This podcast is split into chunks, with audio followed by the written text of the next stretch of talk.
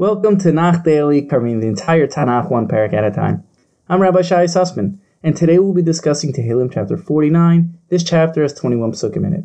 This continues the block of chapters that were written by the sons of Korach.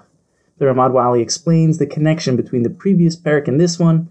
The previous parak ended by relating how the Rishayim will get destroyed at the time of the final tikkun rectification. Therefore, this parak urges people to do tshuva and return to Hashem before it's too late because at the times of the final redemption, God is going to give both the tzaddikim and the rishayim what they deserve. Therefore, this chapter opens up by calling attention to the world to equally give everyone opportunity to put themselves in the book of tzaddikim and not the book of rishayim. The Ramadvali notes, although there's a harsh tone in this chapter, it's only because God deeply cares about mankind. This harsh tone is really an outpouring of God's love to be able to bring everyone to their final tikkun, soul rectification, and mission on earth. Therefore, when we learn this parak, let us keep in mind the harshness is only because God deeply cares about you and desires your mitzvahs. This parak is considered to be a somber and sad one. While the previous chapter was a happy one, this parak relates the mortality of man to all people on earth, regardless of your race, religion, family background, or financial stature. The end of man is death. The author goes on to relate no matter how much money you make, you won't take it with you to the next world. Therefore, you should not trust in your wealth. No sum of money will be enough to ransom your soul from God. In verse 12, the Tehillim relates, people often try to live on or reach immortality by leaving behind their names on buildings as a legacy. This is also a waste, because at the end of the day, you get buried in the ground like an animal. So, what difference does it really make? You can't die and take your money with you to the next world. In verse 4 it says, My mouth utters wisdom, my speech is full of insight.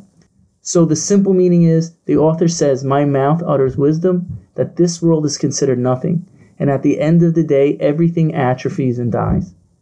Rav Nassan and Hilchas Shchita ask, What's the big chachma wisdom over here? Everyone knows they'll die eventually.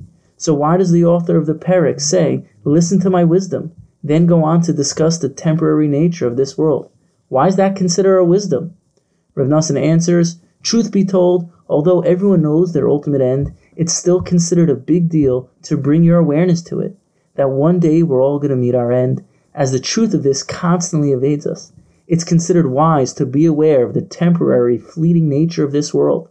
Through all the generations that tzaddikim and chachamim knew and understood their days are numbered.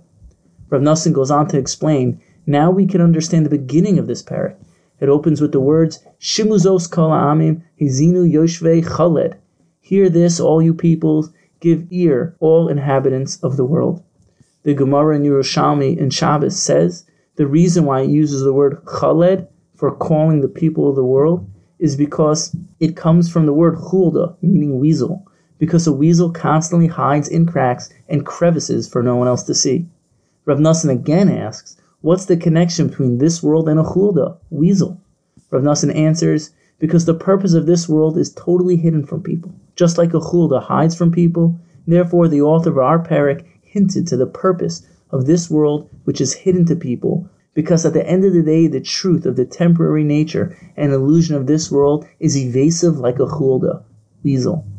Back to what we originally said, that's why the psalmist calls attention to listen to the words of his mouth and great wisdom, because he was revealing the truth of the temporary nature of this world that was always hidden from us, which is considered a great wisdom to be conscious of.